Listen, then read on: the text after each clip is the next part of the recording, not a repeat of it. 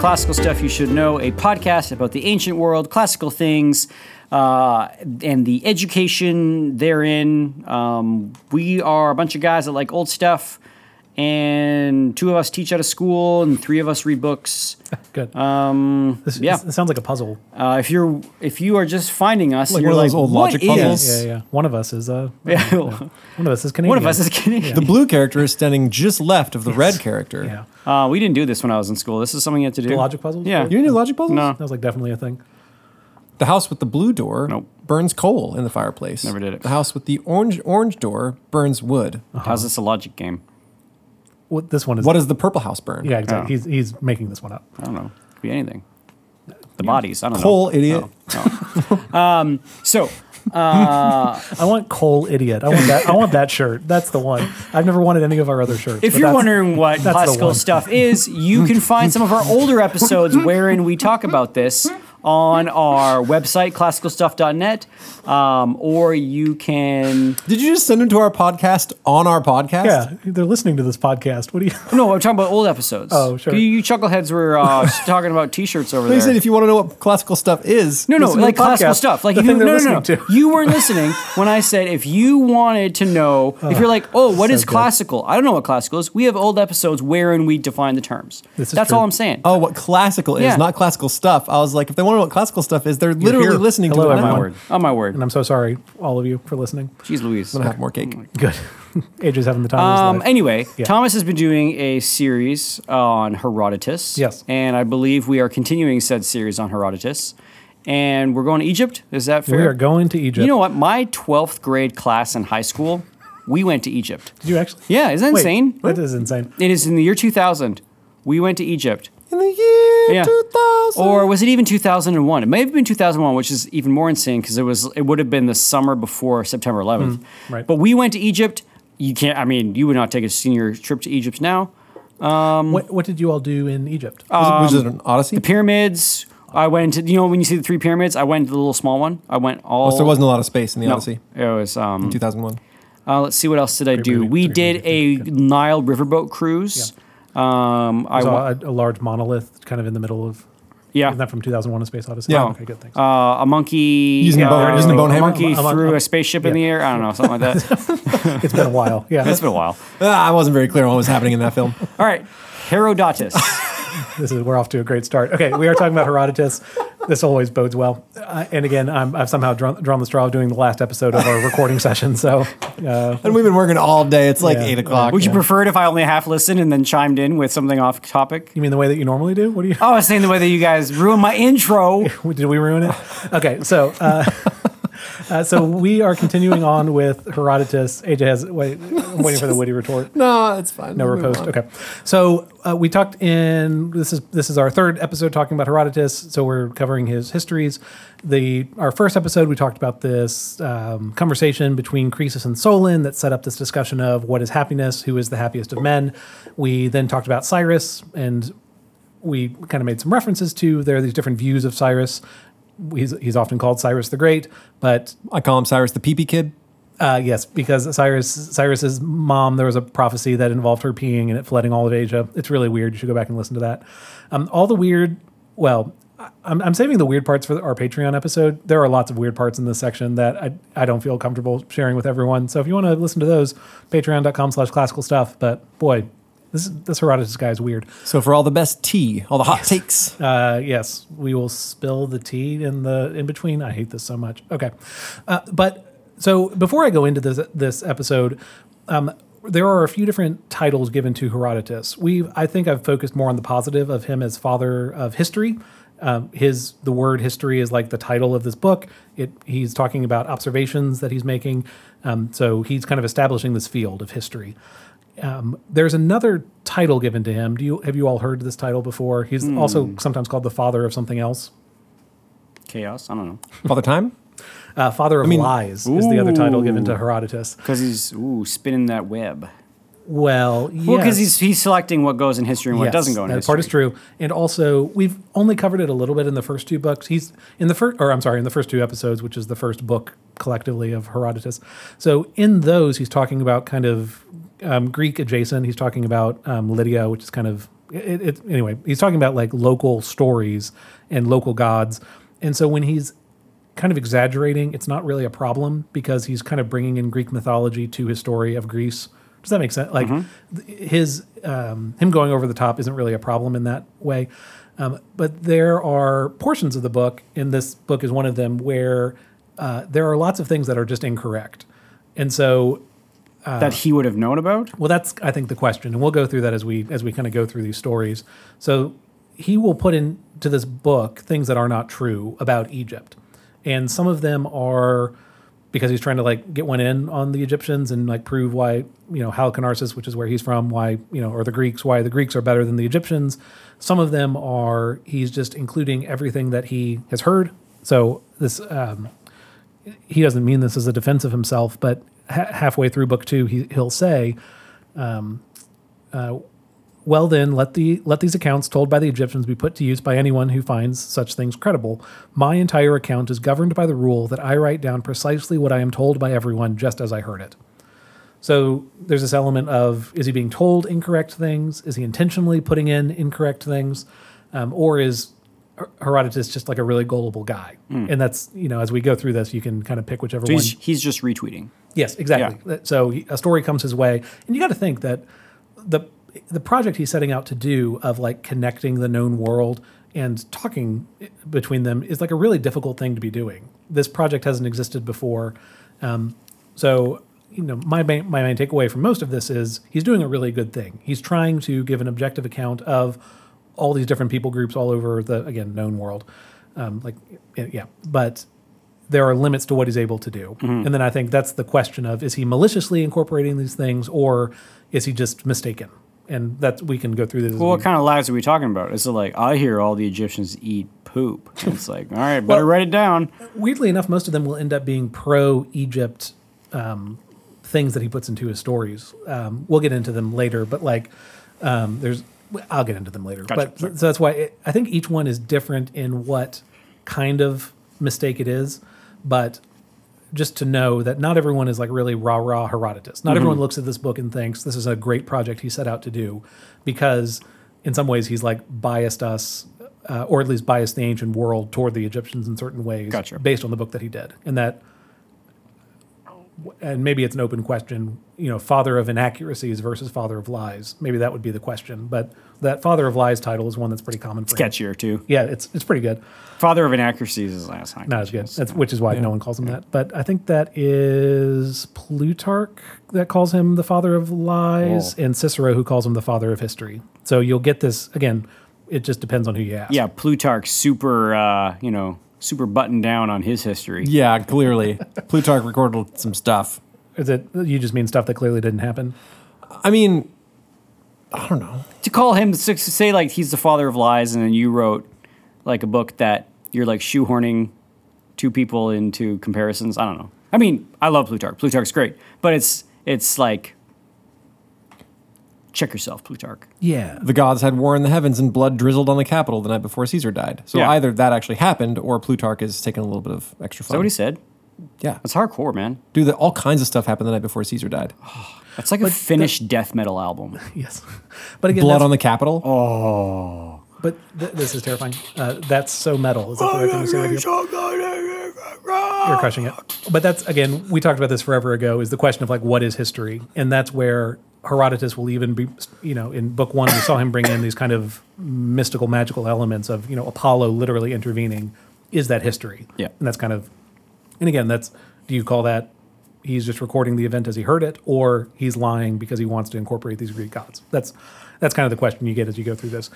I only bring this up going into it because I think chapter two is chapter two where he talks about Egypt. So we ended chapter um, book one talking about Cyrus. Cyrus is very briefly mentioned at the beginning of book two, and then not mentioned again until book three.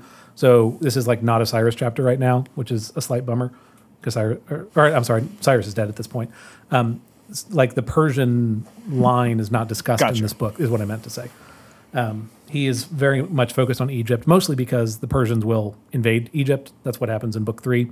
So he's kind of, you know, this is Herodotus' chance to talk about a, a region that a lot of people in Greece wouldn't have been to before. That's kind of what he's going for. Okay, so I'm going to just cover some of the highlights of this section. It's super long, so the previous two episodes I did covered maybe 40 pages of the book, and there's, there's a lot of dense story happening in, in those, and they both justified an episode. This is about 100 pages, and I'm only going to do one episode on it. So there's just like a lot of background, and it talks about geography. There's just a lot of stuff that's not interesting to bring to a podcast. So I'm not going to go through it. If you want to read it, then more power to you. Okay, so we start off uh, talking about the Egyptians, and the Egyptians as a people have been in on their in their land much longer than the Greeks have been in their land, and um, whoever the Egyptian he'll talk, he'll use you know king, pharaoh, leader, like those terms will be used kind of interchangeably. There are lots of times where Herodotus will use Greek gods to reference Egyptian gods. He's very clearly using his Greek background as his way of understanding the Egyptians. So when I say king, just you can translate it- that into pharaoh. So I shouldn't be well actualing you. You can if you want to, but you would be well actualing Uh, little chorus. Yes, exactly. Yeah. And that one, anyway, and part of that, I don't know how much is translation versus what Herodotus actually wrote. Because Gotcha. the translator every time will correct Herodotus basically to say, he means this god. Um, but whoever the leader at the time is wants to figure out which people group is the oldest. And uh, it's, this is an Egyptian, wants the answer to be Egypt. And so he needs to find a way to figure out who the oldest people group is. What does he do to figure that out? Ooh, like, what are ways to figure out who the oldest people are? Who's got the oldest furniture? Okay, good. Yeah. So you just you go find all their chairs and you're like, oh, this one slightly Yeah. older. I mean, you could look at their relics. Who has the? Okay. I mean, every every society puts up monuments, right? And so you could check check the monuments, which Yes. ones have been preserved for a long time. You could also look at. I mean, there's any number of ways. You could look at linguistics. Yes. See if you can find older versions of of their language. Language changes at you know a certain rate, and then you can look at. Oh. You can check out their cities back then. If your city got destroyed, they just rebuild it. So think of how many layers down you can go. Check out their catacombs. These You are good count, answers. count your dead people. Just go to the graveyard and be like one, who has two, more? three, four, five. Like just count and see who's got more. Sure. And um, see which ones, which graves look older. Uh, this guy does none of those things. Hmm. He takes two kids and uh, children, like because kid, can- kid, kid, kid can mean goat also. Yep. But he takes babies, uh, baby humans, and they are raised by themselves. So they're baby humans, and they're raised essentially in like a, a shed. And every day, a goat comes in to give them some milk, and someone comes in to like take care of the kid, but no one can speak to the kid. And so they do this for two years. These two kids. And then after two years, they start talking. Finally, The kids do. the kids start talking. Will they speak in goat? Well, the question is, what's their first word? And their first word is Be- Egypt. Yeah, their first word is Bakos. Bakos is their first word. There's no reason you should know what this means. Bakos is the Phrygian word for bread. And from this, the Egyptians are able to figure out actually the Phrygians have been around longer than they have. Like Oh, because they're the they're the default setting. yes. So if you don't do anything else to a human, they're going to start speaking in this Phrygian language. Fa- Factory settings. yes, There you exactly. go. Yes. Yep. Reset the phone. Yes. Which Language. Frigid. Why'd you have to do two kids? yeah, that's a great question. I want to say Uh, one's he a one's a control. Oh, okay, gotcha. Okay. I don't think that's quite how that works because he's doing the same Science. same treatment of both. But um, I think he takes one Egyptian and one Phrygian and then tests them both to see which one they do. And both of them say Bekos. Both of them have that as their first word. What's a Phrygian? Uh, just a different people group. Large boxy human. Uh, yeah, they look like a fridge. Yeah, Yep. refrigerator. So the- from the they north. use Freon. uh, Is, Yeah, yeah. It's pretty important to them.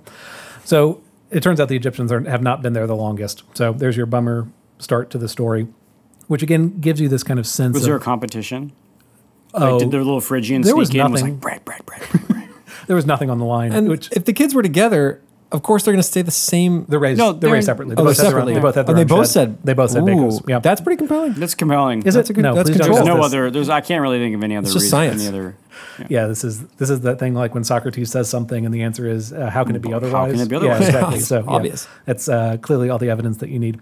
Okay, so this proves, but the point still is that the Egyptians have been around longer than the Greeks have, and so Herodotus is interested in a few things. First is the this will sound silly, but he's he's like wondering how like why is Egypt covered in sand while Greece is not?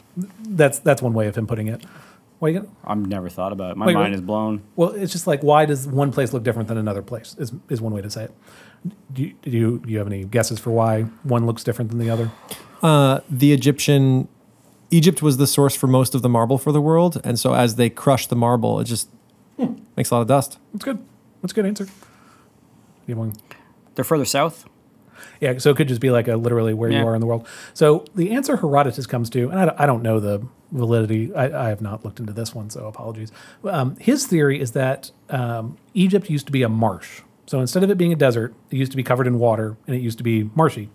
And he gets to this because you know if you ever if you've ever seen a creek bed and it and it and all the water evaporates, there's kind of this like sandy, dusty material left over. I think it's effluvium. I forget the word for it, but there's there's some technical word for it. It's it's what sedentary rock is made up made of. Is this kind of again sandy, rocky, uh, grainy material? Well, that's what it looks like all over Egypt, right? And so his theory is that there used to be these marshes everywhere, and then over time the water has receded, and now you get the the desert and the um, rivers, right? The water has just kind of moved to be over in the rivers. I mean, he's probably something. He could be, and he, he he'll talk about these stories of like ancient uh, Egyptian kings that they have stories of there being much more water than there is now. There you go. So yes, there's the the Nile, Okay. but there used to be more. Um, that when Egypt was first founded, there's only this one little plot of land that counted as Egypt, and then over time that land has expanded, and that's him saying that that's the water receding. So if Egypt's full of sand, why is Greece full of like rocky hills? That is a so he takes as the quote unquote I'm doing air quotes regular land is the Greek Oh, land, I and then see. like why is Egypt different Gotcha. is, is really his framing device for it. Yeah. Which again, I'm not going to go into it because he repeats it a thousand times, but he'll he can only think of the gods in terms of the Greek names for the gods, and then well the Egyptians have a version of this god also. Um, he's always starting with the Greek version and then translating that into Egypt. Um, so same with even the land. So why is Egypt different than Greece? Well, used to be a marshy. It used to be a marsh, and then it, the water has receded over time, and now it looks the way that it does. Um, this ties in then with Egypt has been around for a very long time for it to go from you know a verdant marsh to um, yes, there are places that do grow a lot and have a lot of water, but most of it doesn't. A lot of it is really deserty. Well, Herodotus will trace the development of the gods in Egypt. That thousands and thousands of years ago, they had eight gods. And then about 3,000 years ago, they went to 12 gods. And those 12 gods, weirdly enough, line up with um, all the main Greek gods. I don't have the list in front of me, but these 12 are represented in the Greek pantheon. And so what Herodotus puts forth here is that the Greeks get their gods from Egypt. That because Egypt is an older people group, uh, the names have changed, but the functions are are largely the same. Um, there are many stories that are similar between them, and there are, are appearances of the gods that are similar between them. So what's that god growth rate? It was uh, eight to twelve in how many years? Uh, so three thousand years ago is when twelve got added, and he'll they'll later posit that Egypt is ten thousand years old. So Oh, okay. seven thousand years with eight gods, and then three thousand years with twelve gods. So we should be around thirteen now. Yeah, we should. that- leave- yeah, oh, I wonder when we add one. So I don't know if it's a percentage or if it's just the Yeah, number. or if there's right? So, inflation. yeah, yeah, yeah. yeah. Uh, I mean, that's Hinduism. Yeah, Well, uh, the, the, but the Greek pantheon is also pretty large in it of it, in its own right. it's not twelve. It's more than twelve. I think. Oh, yeah, more they got a lot 12, more than that. That's the Oh. part that is a little weird. He's talking about like the main gods. Hmm. Um, but AJ, this seems more your alley around ancient history and like again Greek pantheon. Is there anything? Do you? Is that something you've come across? This connection between Egyptian gods and the Greek gods? Not yet. Okay, Yeah, I don't know. that's it. It I haven't looked into Is the this- origins of the pantheons. But is this post Alexander the Great or pre Alexander the Great? Herodotus. he Because Hellenization happened, and then everyone was like, "Oh yeah, we're actually all Greek." Uh, let's see, three fifty six BC. So this is pre. So we're not in Ptolemaic Egypt. Yeah. Okay. Um, so that's a thing he'll point to, and he's not like bitter about this. This is just an observation he makes. It's a theory he has. He can't really prove this, but he'll repeatedly throughout this section point to stories that are common be- between the two. Which, uh, again, I'm not going to like go into the all the details on that, but it's an interesting thing, and he's not mad about this or he's not critical about this. Um, Herodotus will often be accused of being too pro Greek, but he's he's seeming to kind of weigh the evidence here and say this is a thing that could have happened. Um, again, I don't know that I don't know whether that's true or not, and there are lots of there are other places we'll go to where we see that Herodotus is actually wrong about what he proposes, but this is something he says. Um, okay, so a we won't go too into it, but a question that Herodotus is very interested in. I won't go into that. He he asks why the Nile floods in the summer as opposed to during the spring. Um, and he proposes three theories and he shoots all of them down. and it turns out one of the three theories is actually the right one. Oh, yeah? But he calls it like a clearly wrong theory. Um, so this is where something that really helped me to get through this section is that the translator is like like um, making fun of Herodotus on like every other page. So uh, Herodotus will propose a theory. Um, uh, he calls it, in fact, the most erroneous of the three, and then um, the translator will say, actually, this is the most likely of the three. so there's kind of this like back and forth between Herodotus kind of uh, goes over. He's uh, he's too certain about an opinion of his, and he's actually wrong, and uh, and the the translator will like poke fun at him throughout, which I, I find very charming. It's one of the, yeah, it, it's one of the reasons to pick up this landmark version as opposed to other translations. The translator is like very much engaging with this with this work. So he's the father of being wrong. Yes, but again, it's like how to what degree could he have known that he was wrong? true. So he's talking about the you know why again he assumes that all rivers should flood at the same time because he's from Greece, and so he assumes that like that weather pattern holds, and there's not really a reason that it should. Um, uh, it's just the snow in the region melts at different times is what it comes down to, and like how how would he have known that? Um, so there are some that it's easy to forgive him on, and others that are not. Let's get to one that it's maybe less easy to forgive him on. Um, so he, you all know about Egyptians and cats. What do you know about Egyptians and cats? They mummify them. They love their cats. Mm-hmm. They worship them as a god, maybe? First society to establish a stackable cat. Stackable cat. Yeah, stack them high, What? like nine cats high. What Explain. Please don't take me seriously. No. I was like, you're just making things up. Oh, we mummify them so we can stack them high. Is that the reason we're doing just- this? Okay. Uh, so Stackable cats. Yes. Well, speaking of stackable cats, uh, so Herodotus will recount how Egyptians keep household cats and talk about the grieving that occurs in the house when the like house cat dies. He contrasts that to the view of when, you know, what does the family do when a house dog dies? How those are different. Well, Egyptians never. They did not domesticate, or they didn't keep cats in their house the way that he's describing. This is not a thing that actually happened. I'll, I'll just read it from the translator. These, these anecdotes are quite untrue. Um, there, were, uh, there were no domestic cats in Greece, um, so his ignorance or gullibility here, and that of the Greek audience, can perhaps be forgiven. So that's again, he's he sees this kind of elevation of um, Egyptian cats, and then he'll kind of expand that story more than more than maybe he should have. Um, again, gullibility maybe should be could be forgiven. He'll talk about another animal after this. He'll talk about crocodiles. This is another thing that uh, um, Herodotus has probably not seen before. Uh, let me read you this description of a crocodile and tell me if you find anything funny about this. The nature of the crocodile is such that it eats nothing during the four winter months. It has four feet and lives both on dry land and in the water. Although it lays and hatches its eggs on land and generally spends the greater part of the day on dry ground, it stays in the river all night, since the water is warmer than the open air and the dew. Of all mortal creatures we know, this one grows from the smallest to the largest size, for its egg is not much larger than that of a goose. Where's his physical descriptions? It has the eyes of a pig, enormous teeth, Yeah, we're going off the rails here. and tusks proportional to its body. And it alone of all Tusks? yeah, and it alone of all animals has no tongue, nor does it move its lower jaw, but it is the only animal that brings its upper jaw down to meet its lower jaw. I mean, I, I get what he's saying. Well, tell me, uh, so what is what is he trying to say? He's Or what, like wh- what's wrong about this? um, well, when you look at a crocodile, like it looks like it looks like the upper jaw is the thing that's moving because you know you got the the crocodile shaped They're like- V mouth. Yeah. Sure, that chomp that Uh, I don't know about the tongue thing. Never really thought about it. Yeah. Doesn't a, doesn't a pelican have like the you know big big gullet bird thing have like a top that comes off like more like uh Like a convertible. just like a convertible. I mean like they got a they got a top hinge mouth same kind yeah, of way right that's true. Yeah, they scoop up all the fish Yeah, yeah, yeah. you don't really have to lower hinge um, that's true. And they've yeah, um, don't they like bleed on their kids to feed them?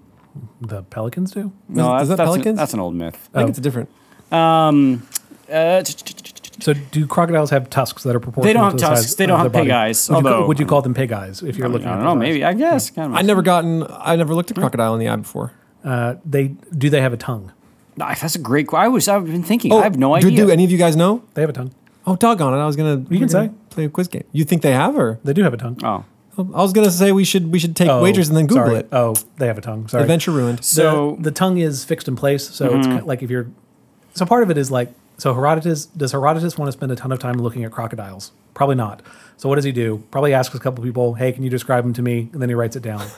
If your tongue is fixed in place, do you have a tongue? Yes, Hmm? I think you just got like a, a fleshy jaw. But if it's Well, fixed in that- place, but uh, humans. yeah, have, you uh, just have like a you humans just have, have a a. tongue. They have a tongue tie under there. So imagine if your tongue tie extended, you'd still have a tongue. But if it's but if it's fixed and you can't w- wobble it around, That doesn't make a tongue. Whatever.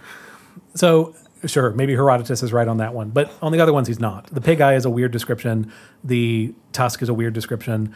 Um, and it's one of those things where you're like, did Herodotus actually look at a crocodile? I feel like you just asked the old guy down by the river. Yes. They got tusks and no tongue. oh, they got a jaw, Yeah. flips open at the top. Yeah. This is more egregious with this final example, the hippopotamus. oh no. So the I- I didn't know this. Hippopotamus, do you know what that means? The like the Greek word hippopotamus literally means From hippo? horse of the river. Oh. Horse of the river. Hippopotamus. Uh, I can see it. Oh yeah, like hippodrome. Uh, the hippopotamus is thought to be sacred by the people of um, this region, but not but not by the Egyptians. So by sacred by one region, but not by the region of Egypt. This is what it looks like. It has four feet with cloven hooves like an ox, a blunt snout, a mane like a horse, conspicuous tusks, and a horse's tail. It neighs. It is the size of the largest ox, and its hide is so thick that once it is dried, spear shafts are crafted from it. Is there anything weird about that description of a hippopotamus? Hippo spears? The hippo spear is weird. I don't totally get that. It Why not? neighs? Maze? You Does tell it- me what a it hippo neigh- sounds it says, like. You said It it, neighs. neighs. It neighs. Do It- they neigh? No. No, they don't neigh. He- So he what what is he describing? A horse. in He's the describing water. a horse. He's describing a literal horse that goes into water and he's calling that a hippopotamus. That is literally the name hippopotamus, but that's not what a hippo looks like, right?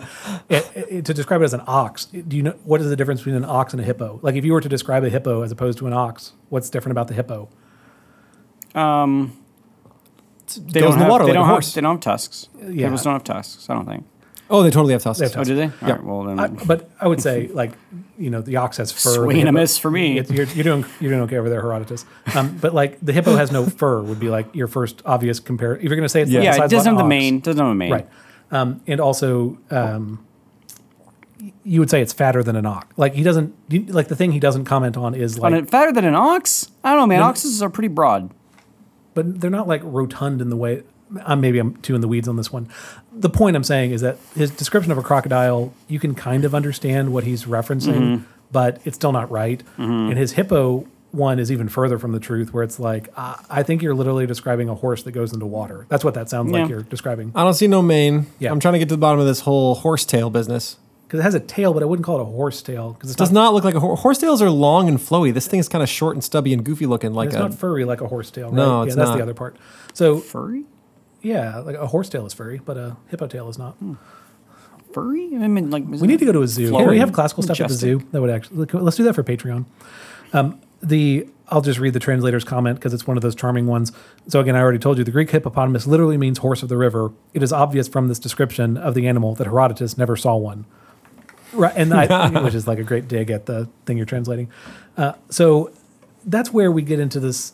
So the the thing I read you at the beginning of I'm just going to write down everything I was told comes halfway through the story. We're still at the point where Herodotus is presenting this as if he saw all this stuff, and this is what he saw during his trip to Egypt. And it comes, it just it doesn't sound like it sounds like he's lying, is what I'm trying to say. It sounds like he's presenting as I saw a crocodile and a hippo. This is what they look like. It's not what they actually look like. You don't seem sold. I, it feels a little unfair. Say more. Um, I'm trying to think.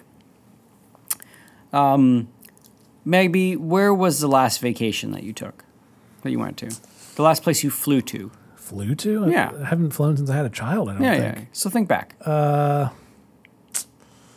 can't even think of where it was. Uh, can I just say, like, a, a trip I remember is a trip to New York. Can okay, so you went to New York. Yeah. Can you like tell me all the build? Can you like draw Times Square? Uh, poorly, but sure, I could. Isn't that to- my, isn't that the No, point? it's fair. It's Yes. like he saw one hippo on Yes. like his on the big double decker Yes. bus, and he was like, "Whoa, Right. crazy!" And then later on, he was trying to describe it, Yes. and he got a couple details. But wrong. even if you saw one hippo, my first thought wouldn't be that looks like a horse. like that's not. The hippo one, I think, is the crocodile one. I could see him misseeing what that is. The hippo one, he literally is describing a horse that swims in water. Like that one, that one seems more sketchy than the. You're looking this up right now. I also looked up pictures. It is very clearly not a horse. yes, that's the the weird part. It, to the point that the name is weird. That he called like, why would you call that the horse of the water when it doesn't even really look like a horse? I think that one's weird. But I take your point. I'm also not presenting myself as like putting together the first history to accurately present what's happening in the world. But I take your point that it's easy to forget things. Herodotus maybe gets more attention than I would for my misrememberings of my trip to New York. So I think that's a fair point. But also, uh, the thing I'm more concerned about is is he lying? Is he presenting something as I saw this and this is what it looked like, but actually he didn't, as opposed to he misremembered? Is that distinction clear? Yeah. Have yeah, I- it sure feels like he's really glossing over some stuff there. Have you been won over to the father of lies side yet? no, I feel like we should give him the benefit of the doubt. I mean, uh, it's just a really strong name. I Yeah. think occasional liar, cousin cousin of lies, Cousin of lies. Good. father of lies. Man, you gotta you, you birthed them all. Sure. And of course, that title is just because he gets the title Father of History. It's it's just to be a mirror image of that. I feel like you can have both. That father of history, cousin of lies. Good. I like this. Good. I don't. I, I, th- th- this family seems messed up, but yes, I, that's probably closer to it. Yeah. But again, the question is, how much of it is a lie? How much of this is he just got some stuff wrong? And I think you can. Again, we'll we'll go through a couple more of these. Compared to some of the like medieval historians Yes. that talk about uh, people, like Yeah. there's some medieval historians that say, "Yeah, I saw this one guy. He's just a giant foot. Like he's one big foot with eyes. You trying to say that's not true? I don't understand. what are those little pudlians, right? that sounds right. Um, so I Little- mean, I mean, come on. You know that he met that guy in a pub. They had a disagreement, and he's like, "Just wait till wait till you see what I do to What- you in what- my what the heck history." you? Yeah, seriously. Name was Gregory, just a giant foot. Gregory's like, "Oh man, shouldn't have taken those twenty bucks off him at the pool table." You know what I mean? And the other is that the medieval history has a view of time that is not linear, and Herodotus does have a view of time that's linear. Yeah. So his his series of events occur one after the other, as opposed to a medieval one that's like, in the summer these things have happened, in the fall these things have happened, and they're out of out of order in terms of like year after year. So that does that's to Herodotus's credit that it is easy to read. It's easy to, it's easy to understand literally what's happening scene to scene. Uh, there's a um, there's an example of here of the Egyptian form of memento mori. I won't go through it, but you know Herodotus is identifying and seeing things that are are common between the Greeks and the Egyptians. He has this weird part where he is shown the history of I think 300 kings, pharaohs, 300 kings, 300 leaders of Egypt, and his like he 330. There are 330 names of kings of Egypt. He reads through all their stories, and his takeaway is that none of them are that great, and that none of them had like anything that's worth repeating in his book. Um, uh, none of the others accomplished a thing. Is the is the quote that he has in here? So I feel like that's going to the redwoods and being like, just a bunch of trees. Yes, exactly. It's like so. He'll later talk about how like the Egyptians have existed for ten thousand years and the Greeks have not. But he's like, yeah, they you know they've been around for longer, but they didn't do anything with it, right? Like you know, in, you know, the Greeks have done so much in their you know thousand years or whatever. Oh um, man, I'm rolling my eyes so yes, hard here. you If you're, yes. if you're not watching on YouTube, um, Uh, What I need to figure out is I need to do a zoom in on for your eye roll. Well, yeah, we can do this. It's, it's better with YouTube because you, we can't see the bottom half of your face, so literally all anyone can see is your eye roll. As I'll just add a neck going through. movement. Yeah, this is even better. Ugh. Um, there there's one queen in this history of 330 who he talks about and thinks is great, but the other the kings are, I believe, as AJ would say, derps. So he has nothing to say about them. The he'll later talk about these two areas of Egypt that he thinks are related to each other. That he thinks that Egyptian people moved from Egypt to this uh, area in Asia called Colchis. He'll talk about how there's this similarity between the way that they make linen, and from that he draws that they must have a common ancestor. And again, the translator, Makes sense. the translator. I feel like the way they're figuring out who the ancestors are, it's just like throw some noodles at the Yes. wall and see what sticks. Kids Yes. said bread. Yes. Phrygians Yes. are the oldest. Yes. They got some similar clothes. Yeah. Must yeah, common ancestor. Yeah. Those babies made linen the same way. Yeah, exactly. The, uh, the the translator's comment is this identification of Egyptians with Colchians is of course entirely wrong. So it's just a it's just a great burn at uh, Herodotus. Okay, so we get through some of those mistakes there. Um, this was this one's interesting. So he'll talk about Helen and Paris. Uh, the translator here is Alexandros, but I'll say Paris because that's what I'm used to. Uh, apparently, there are stories about Helen and Paris going to Egypt. Is this the thing that you've come across? That is a thing. Yeah. Do you can you say more about that? What was it? Legend has it that Helen was absconded to Egypt, and the Helen of that was at Troy. I'm Is not the was same. was a fake. Yeah. was So- like a, a mirage Helen. Well, so this one, Right. That's right. well, this one will say that Helen, so like the Helen who they're fighting the Trojan War over, is actually in Egypt the whole time. Yes, and that she's not there. And so what Herodotus says is that there's actually no Helen in Troy at all. So there's this fight going It's a on. false flag. Yeah. This is like Infowars, uh, uh, ancient world. Yeah, sure. Inside job. yeah, yeah. It's an inside job. I, I do think his thinking on this is interesting. So the, the version of the story he tells is that so way back part one of the book, like three pages in, he talks he he the Paris and Helen story is there. So but he but Herodotus's version of it is in the context of this kind of like What if I told you Helen wasn't in Troy? look, I don't, this is the worst. Um, his version is that there's this uh, kidnapping going back and forth between different people groups. Paris is like, hey, I could do that, and so he he goes off to Sparta, right? Isn't that where? Is it Menelaus? Is that Yep, Spartans. Yeah, so he goes off to Sparta, ste- steals Helen. Well, he stays with Menelaus and Helen, and then steals his stuff and steals Helen. So Paris is much more a bad guy. In the um, Homer version, does Paris steal stuff? They don't in Homer's version. They don't even really dwell on what happened. It? Okay. It's just he is an outlaw, and it's mostly because, I mean, Menelaus is a little. He seems to be less incensed about Helen and more incensed about the dishonor of Yes. having someone stay at his house. Yes. And so he he actually plans to kill Helen when he Yes. finds her But he ends up not doing that. at, at one point. She's Yeah. not there. Well, that's the other part of it. Yeah, that was in Egypt the whole time. Yeah. Well, okay, so the version here is that so uh, Paris steals Helen. Well, Helen kind of runs off with him. It's you know a lot's going on, but also Aphrodite makes her love stupid. but not in this version. So But not in that version. Yeah, Oh, in this man. version, Helen Been there. wants to go. What? Uh, you jumped on a boat and accidentally. um, Ah, poor Pip. it's the worst. Yeah.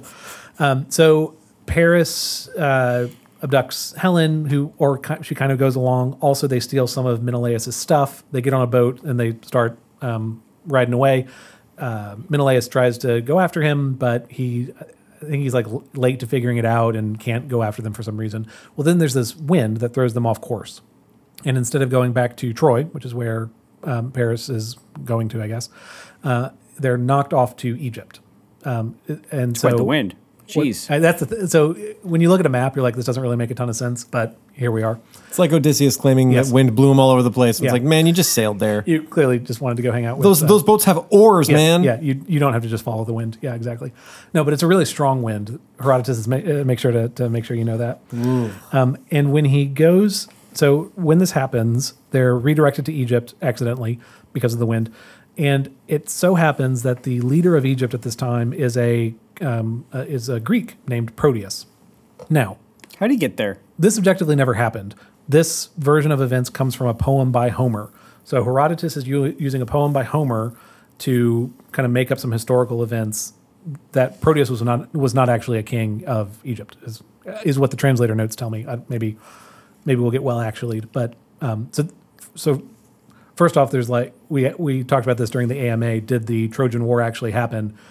Well, in the context of this, like none of this happened because this king was never king in Egypt, and there's questions of um, Helen and, and Paris existing. Anyway. Is he pulling this nonsense from the Odyssey? Not the Proteus part. Proteus is from a different poem.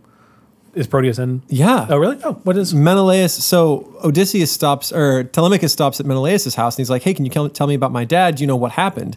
And Menelaus tells this really long story about he was blown off course when Oh. they were heading home from Troy. Ended up, I think, through Egypt, and then the only way he could get home was by tackling the old man of the sea, Proteus. Oh, oh no. So this is like a, a dude named Proteus in this story. And then he, he hugged him and he changed shapes a whole bunch. And then he asked him, what happened to everybody, and then the guy says the stuff. I think it's Proteus. So in this one, it's a king of Egypt named Proteus. It's a fiction based on the ancient Greek poet Homer. So, look, look, this is where things get fun. I'll keep going with this version, but you you keep looking it up too. Um, so Proteus is the king there. Um, Helen and Paris are knocked off off track. They make it to Egypt. Did, did you find I'm right, Proteus, it? The- but Proteus old man a- of the sea, hugged by Odysseus or hugged by Menelaus. But he's not a dude. He's a god. yeah, sea like a river, a water god. creature. Yeah. yeah. This one is not. He's literally just like the king of Egypt. So he's saying he took the story of Proteus from Then yes, the Odyssey and was like, I'm going to cook says- up a king from it. This just says from Homer. It doesn't the the note specifically doesn't say Odyssey, but I don't know of any other Homeric Oh, poems besides Iliad and Odyssey. I, maybe I'm just I don't- uninformed. I don't know. You're very well informed. No, you're crushing it. Um, so they get knocked off course to Egypt. Um, some well, what they find out is that in Egypt there is this shrine to Heracles. No, shrine to shrine to a Greek god. A sanctuary of Heracles. There's a sanctuary of Heracles, and that anyone who goes to the sanctuary can go there, and if they choose to serve the shrine, they will be forgiven of their crimes, and they can stay there without being killed. Sweet deal. Yes. So all of the people on the boat with Paris and Helen go run to that shrine and are like, "Hi, we don't want to be a, be a part of this horrible thing that uh, Paris is doing. What you just said of staying with this guy and then stealing his wife and a bunch of their wealth. So they don't want to. They don't want a part of that. They run to the shrine. They tell them. They tell the priests all this stuff, and the priests pass this on to Proteus. And Proteus says that he needs to see Paris and Helen because he needs this Paris guy to die.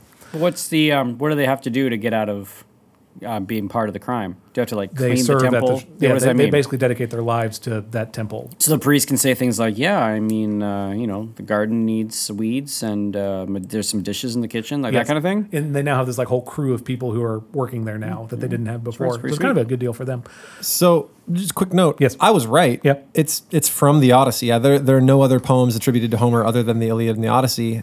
But it's weird then because it's not a this is not a divine figure this is like just a dude And the story in the the Odyssey is so strange. They hide on the beach Mm-hmm. in in the skins of like walruses. Uh-huh. Or seals or walruses, and then they strange. wait until he comes up to like hang out with his Uh-huh. walrus bros. Then they tackle him. He begins changing shape wildly to try to get away, and he's Yeah. like fire and wind and a walrus and all kinds of stuff. And then eventually he sort of gets tired, and they're like, "All right, what happened to all the Greeks?" And then he tells them. That's the story. that's really funny so that's not again that's not what happens here there's no walrus skins there's no none of the beach stuff like it's just that. funny that he took that Yes. and made that. He basically took the yeah he, he took the name basically Yeah, that's it. so that makes it even more fan fictiony than it was already right so again this didn't happen because uh, you know proteus was not this leader in egypt at the time that's the other part of it um, so uh, paris and helen are brought to proteus and proteus ex- or uh, paris explains everything well paris lies about what's happened his crew correct him because they're there to Classic Paris. yeah, exactly. To accuse him of what's going on. And Proteus had originally said he was going to kill Paris because this is a horrible thing he did. Uh, Herodotus doesn't say this, but it seems basically he sees Helen and he's like, you know, Paris, I don't want to kill anyone. I, you know, I don't, I don't, I don't appreciate death. What I'm actually going to do is Helen's going to stay with me, and you're going to uh, leave all the stuff you stole from Menelaus here, and then you can go and, and be on your way. So, you know, they don't say What are you saying, maybe? that Are you attributing? Uh, are you being cynical? uh, I'm not. That's not cynical, is it? It's the re- the reason he spares their lives is because You think that's pretty. proportional? Propor- Ju- proportional justice that he took away the things that Paris no, it's wrong. so desired. Helen is a human who has like just been like passed off from one man to another. Like that's, That's the part that is a bummer about the story. Poor Helen. So Helen then is stuck in Egypt. Is Herodotus's take on the on what's happening, but Paris doesn't like own up to this. So Menelaus doesn't know that. So Paris leaves. He goes back to um, to Troy, and Menelaus. I'm sorry. Herodotus asserts that Helen was never there, and his reason for that is that no right king, Priam would not have been on board for the death of his many sons, the you know the the the um, destruction of his kingdom because of this one lady. Like if Priam is like a reasonable human, he would have given Helen back immediately. But since he doesn't, it's a sign that Helen wasn't there in the first place. Oh, so when Menelaus, Menelaus is like, "Give me back my wife," and Priam's like, "She's not here." Yeah. Menelaus is like, "Oh, liar." Yeah, well, or I'm not entirely clear on why Priam couldn't have, couldn't have just said that, but he wouldn't have kept fighting if like what's he get out of this whole thing, right? Like the destruction of his kingdom ultimately. There's not really like Paris is so clearly in the wrong. Why would a good king stand up for Paris, even even if he's It's his boy, yeah, I know, but that's his not son. really, Blood's but Priam is like a wise, thicker than a wise water, king. Magby. He's a royal. Yeah, He's just. and it uh, could be that. That's a that's a fine reason. But is that so? You said that some of that is that's not in the Iliad, is it? Or What that that Helen is in Egypt, or like is, are these just theories about what's going on? the Helen in Egypt thing? I did read that, but it's where did I see that? I mean, it's not in the Iliad. It's not. It's No, definitely not no, in the. Iliad. She is present. She's in I think chapter two She's of the like Iliad. slightly ticked about Paris. Yeah, the it's other chapter. Yeah, I think it's no chapter three. Helen marshals the armies. I think, or Helen Helen views the champion, something like that. I will say he will he quotes the Iliad and Odyssey here to make his point that Helen was in Egypt the entire time. So it's interesting. This is probably the best. Oh, you don't like this? You know? Oh no, it's just it- she's so clearly in the book. Oh, yes to that. But she apparently has. I'll just read you this because you. This probably means more to you than it does to me. So the Iliad part is not relevant. The Iliad part is just establishing that she went with Paris. It's from the Odyssey. Homer also mentions this version in the Odyssey in these verses. Such drugs did the daughter of Zeus possess, drugs clever and good, given to her by the bedmaid of Thon, Polydamna of Egypt, uh, where the grain giving fields bear forth many drugs, and once mixed, some bring much good and others much pain. So there's this Egypt connection to The good stuff. the story. Oh, the drugs. She does drug everybody. That's true. And I guess you, you just referenced Helen it. does. Helen does. When Telemachus comes to visit, she tells a whole bunch. Well, that's the thing is, it's right after she tells a bunch of stories of her in Troy. Well, w- oh, of her and Troy. So that part would be wrong. But she has this drug that she got from Egypt. Is the point he's making? So Yeah, how did she? How did, yes. she, how did she get that? Is what he's pointing to. A visit. and that's a, it- and that's and there are lots of ways to answer that question. And then your part about um, in other verses, Menelaus says to Telemachus, "The gods kept me in Egypt, though I yearned to come here, all because I neglected to offer them oxen, hundreds of oxen." And I think that's the story you just told. But the way Herodotus tells it is that they have this fight in Troy. Um, you know, the Spartan or the Menelaus and his crew break into Troy. They win this battle and then find out Helen's not there. Menelaus goes to Egypt. Um, Helen is there. Helen is given back to Menelaus immediately, and then Menelaus just sails on his merry way. That's the version that Herodotus is pointing to and saying is what happened. It's like it's not a clear yes or no this happened or not. It's the most compelling part of this chapter is all I'm saying because it's like he's very he's very closely reading the Iliad and Odyssey. He's quoting it. Um, he has an interesting take on what's happening in the story. It's just really compelling, and it's like the one part you can't be like he's just wrong on this because it. so all the rest of it is just Well, that's all. The rest of it is like the translator making fun of him, or all the rest of it is he. I'll, again, I'll, I'll share more of it in our Patreon in between. But he has these like crazy things that he says all Egyptian women do. It's or all Egyptian like it, he he makes these huge generalizations that clearly can't be true. Um, so I find this the most compelling part. But how can you have read the Odyssey or the Iliad and still maintain that Helen was in Egypt when she's a character in the Iliad? because Homer was wrong. Oh, I see. So That's his point. Herodotus is so, but even in his account the Conspiracy goes deep. so Homer didn't have his facts straight. is what he's saying. Yeah. and he and because Homer is writing about 200 years before Herodotus, or the Iliad and Odyssey are coming together 200 years before Herodotus, and so he's trying again. Herodotus is trying to figure out what actually happened, and his account of it doesn't involve the gods and this question of beauty. It's there was you know this this guy broke the hospitality code. A war happened because of that. Helen was restored to Menelaus. Like that's the on the ground or like non mystical version of what happened. Um, I'll breeze through the. Re- that's what what the embedded reporter said. And when yeah, I guess he's in, but he's not. He's But- hearing all this secondhand. Yeah. Though it's weird because he says the Egyptians tell him that Menelaus is the one who. Well, first it's Paris who told them the entire story, right? Because he's in the court there. with Proteus, and then Menelaus is the one who told them about the war. But again, it's 200 years after it happened. So like Menelaus didn't tell them anything because it was 200 years ago. But I mean, I think Menelaus down. did visit. It was Yeah. passed down and passed down and passed down. yeah. But that's where you get into this question of what actually happened. Right, And exactly. you can't answer that question. Sure. But but it's still compelling. Of again, AJ, it's probably something you've thought more about because you teach this book. It's something I hadn't really thought about. Of you know, I, you know, I have thought, why is this war in the Iliad happening? Right? Like, it, is it worth all this violence and bloodshed all over um, Paris marrying Helen? Well, it actually kind of makes sense if Helen's not actually there and they're just saving face to um, to their enemy.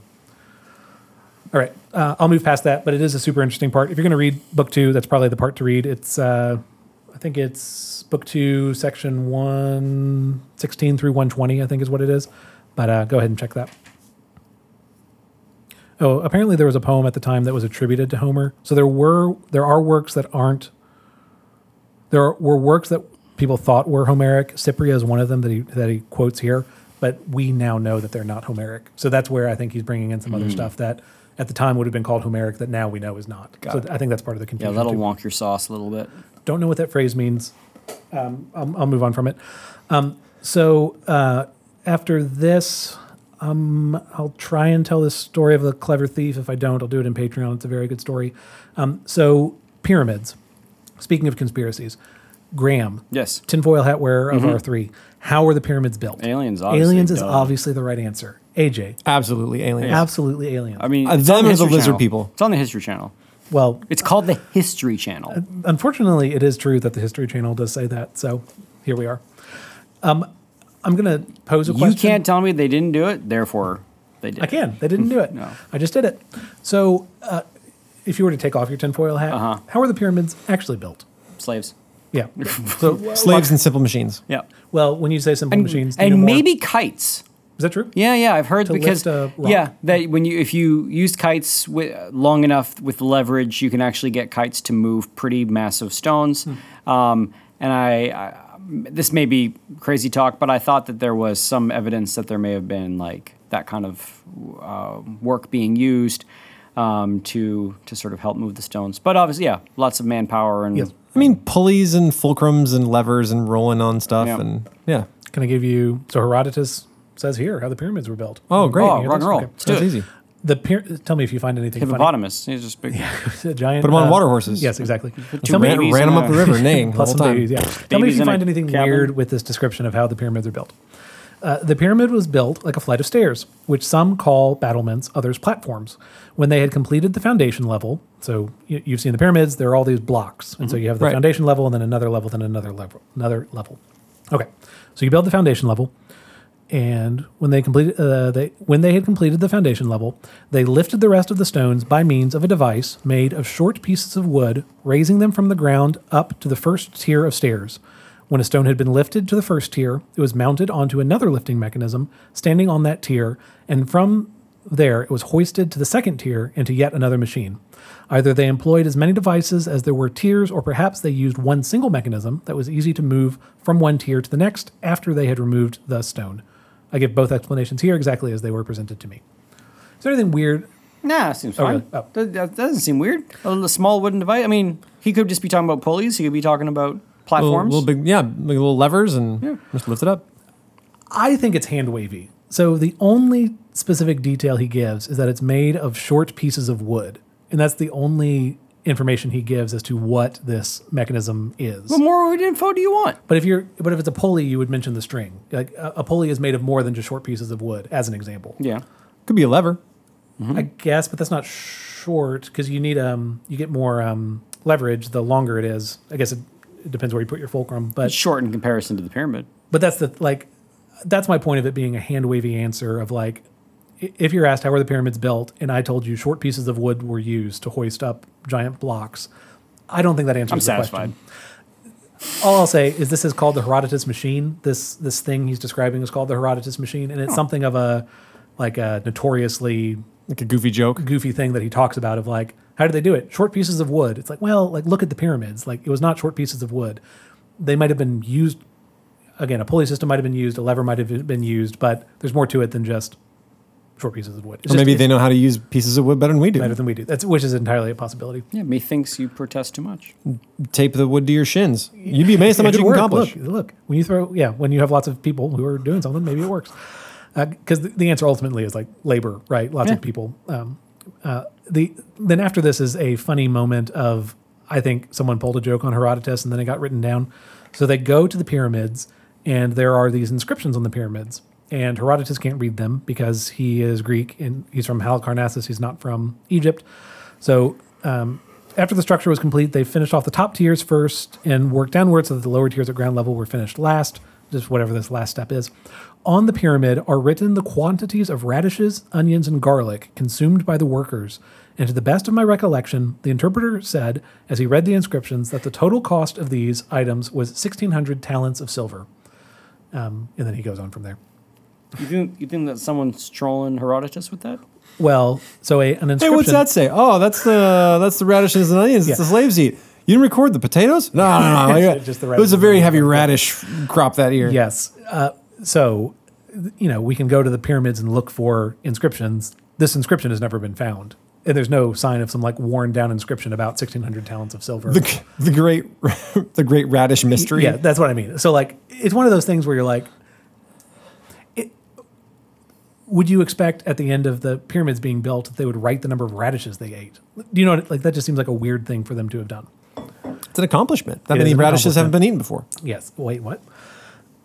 I think it's a a silly thing. project. I can understand you pushing back and saying maybe this actually happened. This seems like one of those moments where Herodotus is not thinking very critically about this. He's just he has said he's writing down what he's heard, but this seems like something you would ask more questions about before you put it in your book that's portraying like all of But haven't you seen those things where it's like, we did the yearbook this year. What did it cost us? Like 45 hours, 76 cups of coffee, blah, you know, and, Yeah. and they sort of like do a little joke like that. They're Yeah. really How that's come- their hipster list. Yeah, Yes, I'm not doing exactly, like, yeah. it just took us like 87,000 radishes. yeah. Three hundred eighty thousand texted memes. Yeah, yeah, Yeah. yeah. My point is that radishes and garlic are like a weird unit of measure. Again, you would pick some like more uh, substantive food if you're if that's the thing that you're tracking.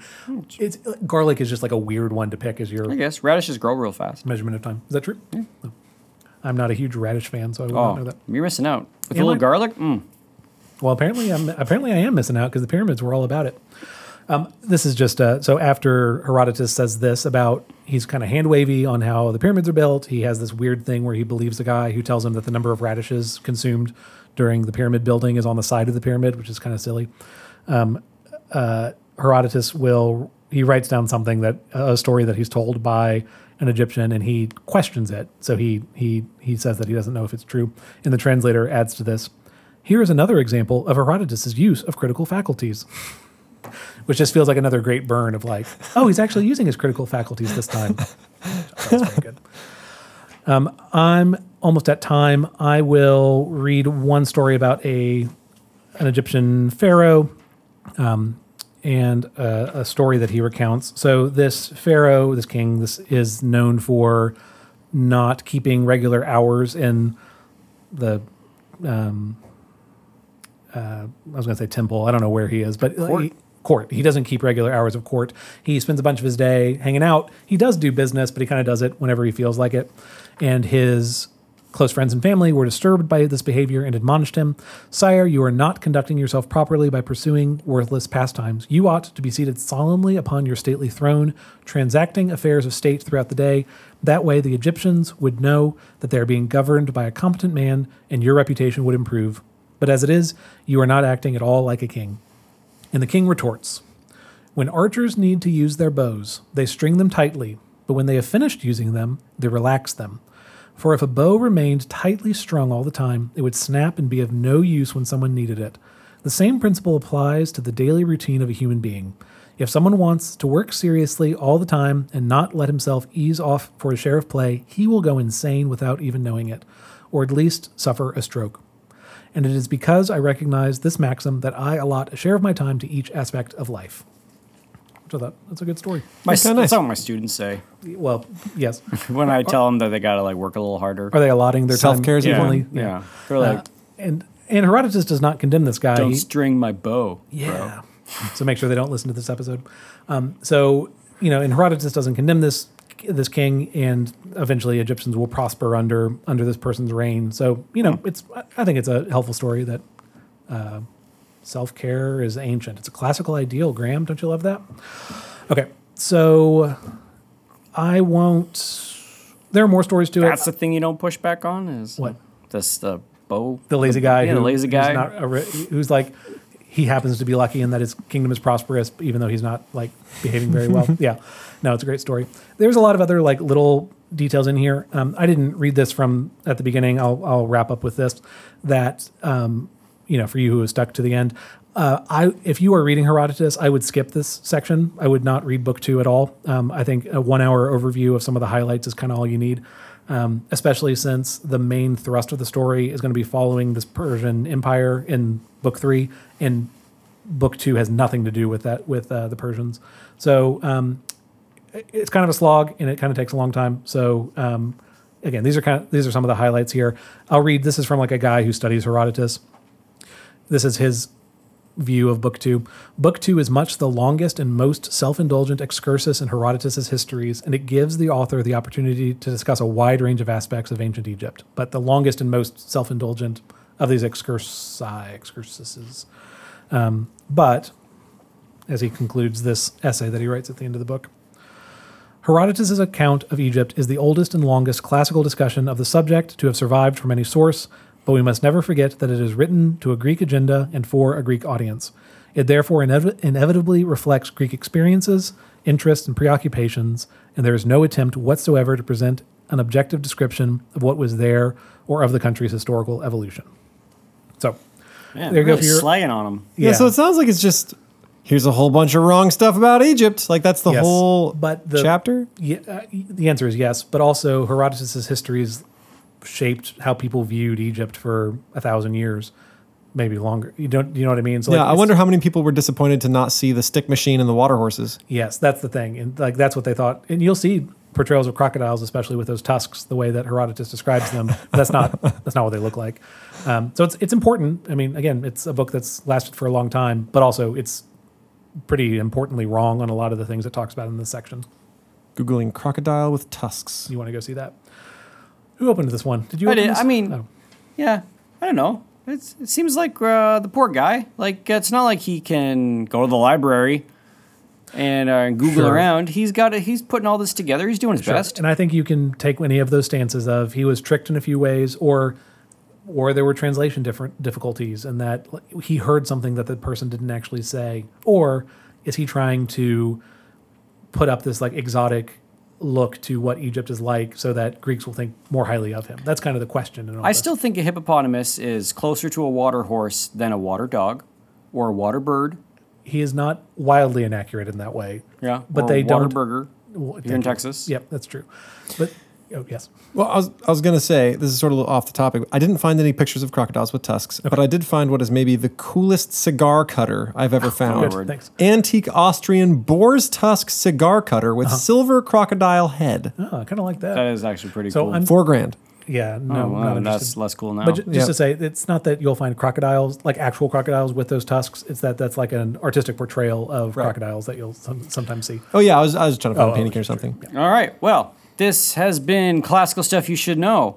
Um, hopefully, in a thousand years, when someone is looking back Uh-huh. on these episodes, that they can portray them with at least the same attention to detail and accuracy that Herodotus did with Egypt. And hopefully much more. um, I want to have tusks. Oh. Uh, Hannenberg wants to be, I don't know, like uh, the horse of the classroom. horse of the sea. The horse of the sea. You want to be a, a, hippopotamus? hippopotamus. And um, uh, uh, Magby can be king of Egypt. Oh wow! I'll take it. Congratulations. Wow. Yep. I- that's a promotion. Um, Okay. So if you can find us at the guy, you can email us at the guys at classicalstuff.net. That's also our website. Uh, you can tweet at us at classical stuff on the Twitters, and I will like your things and retweet them. Um, you can find not only our in between episodes, but other Patreon goodies on patreon.com backslash classical stuff wherein uh, there are in between episodes. We also have um, uh, weekly AM or monthly AMAs, and you can submit questions. And there's some other uh, fun tidbits in there. And um, our patrons, uh, yeah, help keep this going and give us great topics to research and think about. And we are very thankful for you all. Um, and this is Graham, Thomas, and AJ signing off. Bye. Bye.